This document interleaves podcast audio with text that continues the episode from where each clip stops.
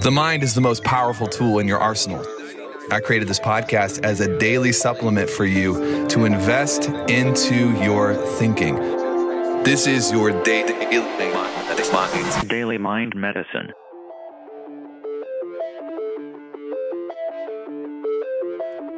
What's up, everybody? T Money here. Hope you are doing well. Hey, by the way, don't forget to check out the brand new book that we just released. It's wealthcapholdings.com slash book. And uh, we also record a weekly podcast. If you're interested in this, no pressure, but if you're interested in long term wealth building, how me and Chris look at the world and currencies and real estate and non real estate, tangible, intangible assets, the up and down of the market, and just our learning lessons uh, from that side of the fence, then check out that podcast. It's called Portfolio Builders, the Portfolio Builders podcast. Hey, I was in the Facebook group, the Traffic and Funnels Facebook group, which is one of our main uh, marketing groups online. Something I don't do often, but I was in there just kind of reading through comments and I was shocked because I notice a lot of people who are so fast and so quick and so open to give their advice. And uh, I just had this thought that I want to share with you. And it is this people who are big in stature, big in thinking, rarely listen to or heed the advice of the small people around them. Okay. Now, you don't typically find a big thinker who is hating on someone bigger than them but you hardly ever find a big thinker who is heeding the advice of small thinkers around them. And it struck me as something that's very peculiar and I think unique to the marketing industry, but it's kind of unique to human beings in general, where it's like the the less qualified someone is to have an opinion, the more freely they are out there giving their opinion. You got to be careful. And uh, I'm not speaking to the small thinker because they're stupid and they're not going to listen to this anyways. So just before you turn this podcast off, I'm not talking to small thinkers because it would be a waste of time to be like, hey, don't give your advice because you're a loser. That's not, I'm not going to do that. It, it's a waste of time.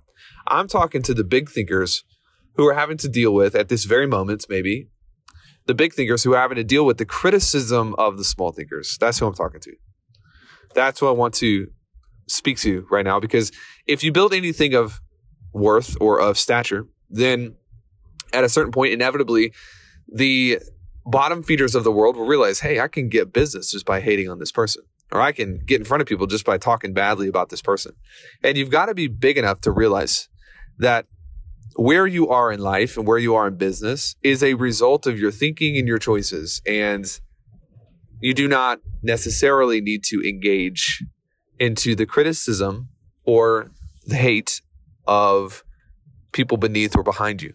Now, I'm one of those types of people where it's like I want to learn from everyone. I can learn from you whether you're rich or poor. I can learn from you whether you are skinny or fat or whether you are it doesn't matter to me. I'm not necessarily saying that you cannot at all learn from anyone if they're not on your level. That that would be some pretty insane hubris. But what I am saying is that there have been moments in my life historically where I have become so offended because somebody has been criticizing something that I've built.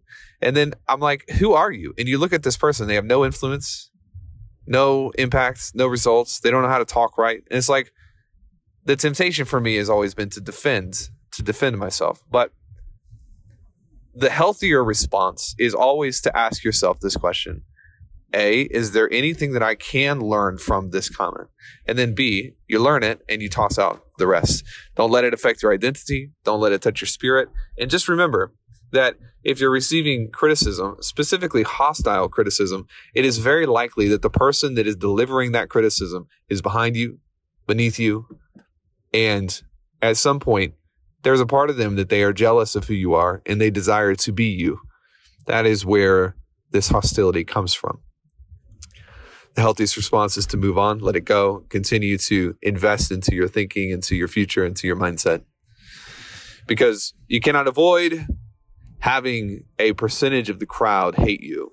That's how you know you're doing something right, and it's how you know you're making an impact. Adios, my friends. See ya.